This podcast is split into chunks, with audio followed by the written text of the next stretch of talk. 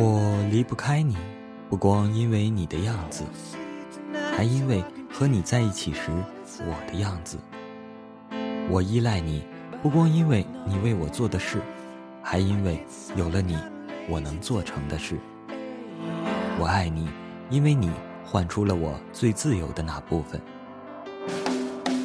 我最快乐的时光是行驶在路上。我的错误在你的目光里几乎不存在。触摸未来，开启智慧播音时代。您收听到的是豆豆调频。他两岁的时候有一次发高烧，昏迷不醒，父亲连夜抱着他去医院。路上，已经昏迷了一天的他突然睁开眼睛，清楚地叫了声“爸爸”。父亲后来常常和他提起这件事，那些微小的细节在父亲一次次的重复中被雕刻成一道风景。每次父亲说完，都会感叹：“你说，你才那么小个人，还昏迷了那么久，怎么就突然清醒了呢？”这时候，父亲的眼睛里。满满的都是温柔和怜爱，说的次数多了，他变烦，拿话呛他。父亲毫不在意，只是嘿嘿的笑，是快乐和满足。他的骄横和霸道便在父亲的纵容中拔节生长。父亲其实并不是一个好脾气的人，暴躁易怒，常常只为一些鸡毛蒜皮的生活小事，他会和母亲大吵一架，每一次都吵得惊天动地。父亲嗜酒，每喝必醉，最后必吵。从他开始记事起，家里很少有过温馨平和的时候，里里外外总是弥漫着火药的味道。父亲的温柔和宠爱只给了他，他很少当着他的面和母亲吵架。如果碰巧让他遇到，不管吵得多凶，只要他喊一声“别吵了”，气势汹汹的父亲便马上低下了头。以至后来，只要爸妈一吵架，哥哥便会马上叫他。大家都知道。只有他是制服父亲的法宝，他对父亲的感情是复杂的。他一度替母亲感到悲哀，曾经在心里想：以后找男朋友，第一要求要性格温柔宽容，第二便是不食烟不食酒。他绝不会找父亲这样的男人，暴躁、挑剔、小心眼儿，为一点小事把家里闹得鸡犬不宁。可是做他的女儿，他知道自己是幸福的，他以为这样的幸福会持续一生，直到有一天。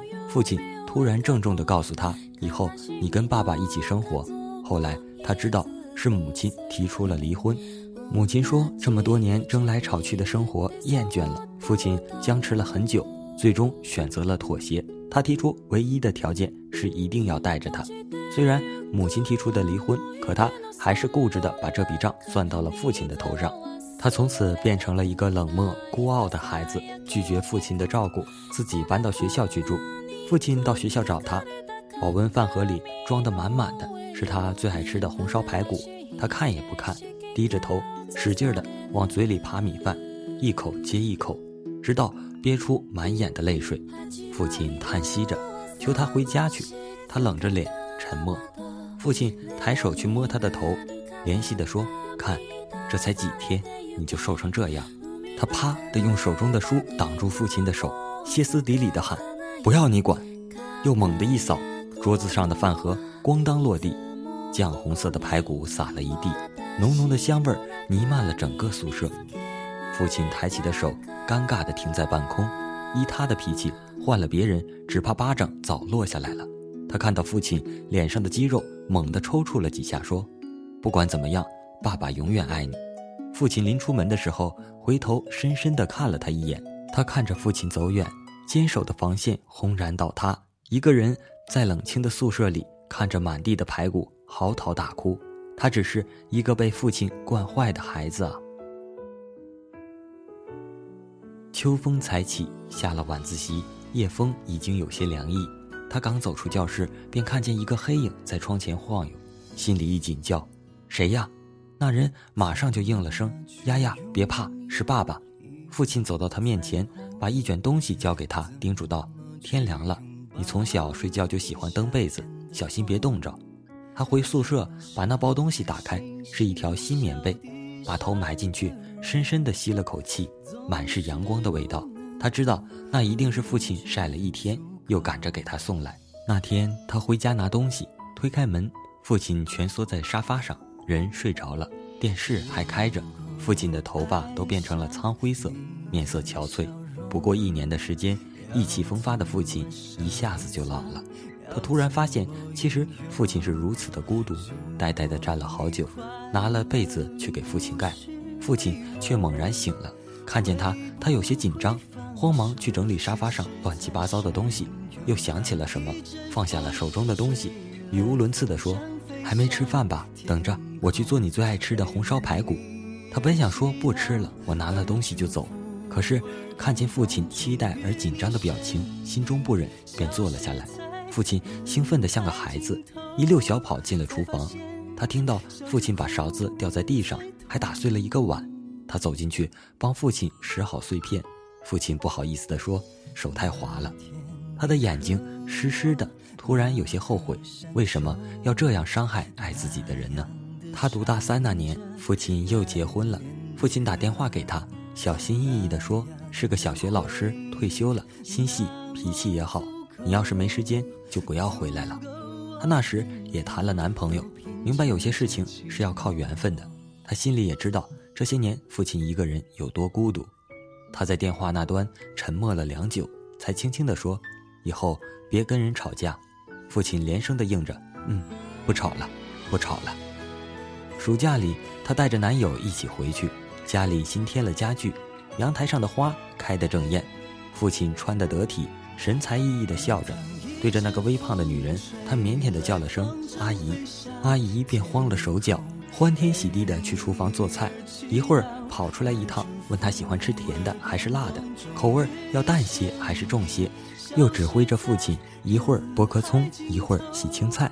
他没想到脾气暴躁的父亲居然像个孩子一样，被他调理得服服帖帖。他听着父亲和阿姨在厨房里小声笑着，油锅的响，油烟的味道从厨房里溢出来，他的眼睛热热的，这才是真正家的味道啊！那天晚上大家都睡了之后，父亲来到他的房里，认真的说：“丫丫，这男孩不适合你。”他的倔强劲儿又上来了。怎么不适合？至少他不喝酒，比你脾气要好得多，从来不跟我吵架。父亲有些尴尬，仍劝他：“你经事太少，这种人他是不跟你吵架，可是一点一滴他都在心里记着呢。”他固执地坚持着自己的选择，工作第二年便结了婚，但是却被父亲不幸言重。他遗传了父亲的急脾气，火气上来吵闹也是难免。他从不跟他吵架，但是他那种沉默和坚持不退让，更让他难以承受。冷战、分居，孩子两岁的时候，他们离了婚。离婚后，他一个人带着孩子，失眠，头发大把大把的掉，工作也不如意，人一下子变老了很多。有一次，孩子突然问他：“爸爸不要我们了吗？”他忍着泪说：“不管怎样，妈妈永远爱你。”话一出口，他就愣住了。这话，父亲当年也曾经和他说过的呀。可是他何曾体会过父亲的心情呢？父亲在电话里说：“如果过得不好，就回来吧。孩子让你阿姨带，老爸还养不活你。”他沉默着不说话，眼泪一滴滴的落下来。他以为父亲看不见。隔天，父亲突然来了，不由分说就把他的东西收拾了，抱起孩子说：“跟姥爷回家喽。”还是他的房间，阿姨早已经收拾得一尘不染。父亲喜欢做饭，一日三餐变着花样给他做。父亲老了，很健忘。菜里经常放双份的盐，可是他小时候的事情，父亲一件件都记得清清楚楚。父亲又把他小时候发烧的事情讲给孩子听。父亲说：“就是你妈那一声‘爸爸’，把老爷的心给牵住了。”他在旁边听着，突然想起那句诗：“老来多健忘，唯不忘相思。”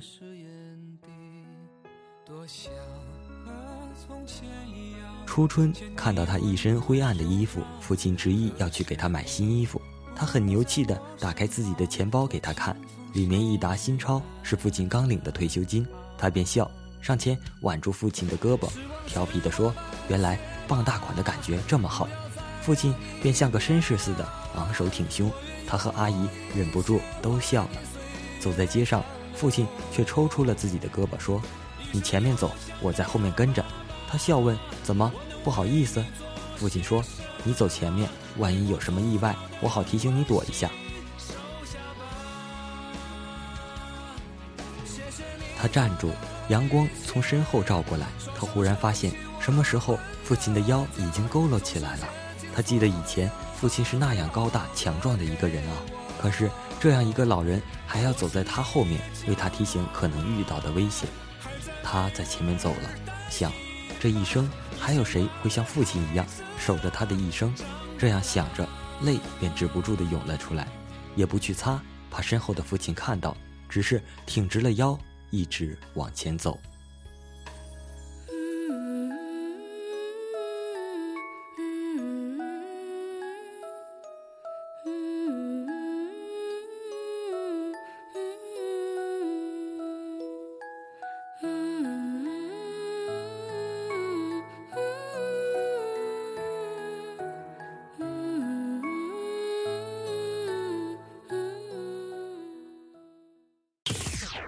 清晨，唐僧从梦中醒来，发现悟空跪在自己的床前，于是便问：“悟空，你是怎么了？”悟空满脸泪水说：“师傅，我求你了，下次说梦话不念紧箍咒，行吗？”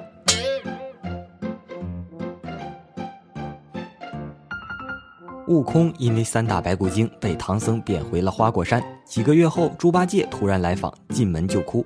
悟空问道：“队伍到哪儿了？”猪八戒回答：“山西。”悟空又问：“可是又遇到了妖精？”八戒回答道：“没有。”悟空这时候就纳闷了：“那你哭什么呀？”八戒更加伤心：“大师兄，你快回来吧！师傅被人卖到黑煤窑去了，我们都找了仨月了。”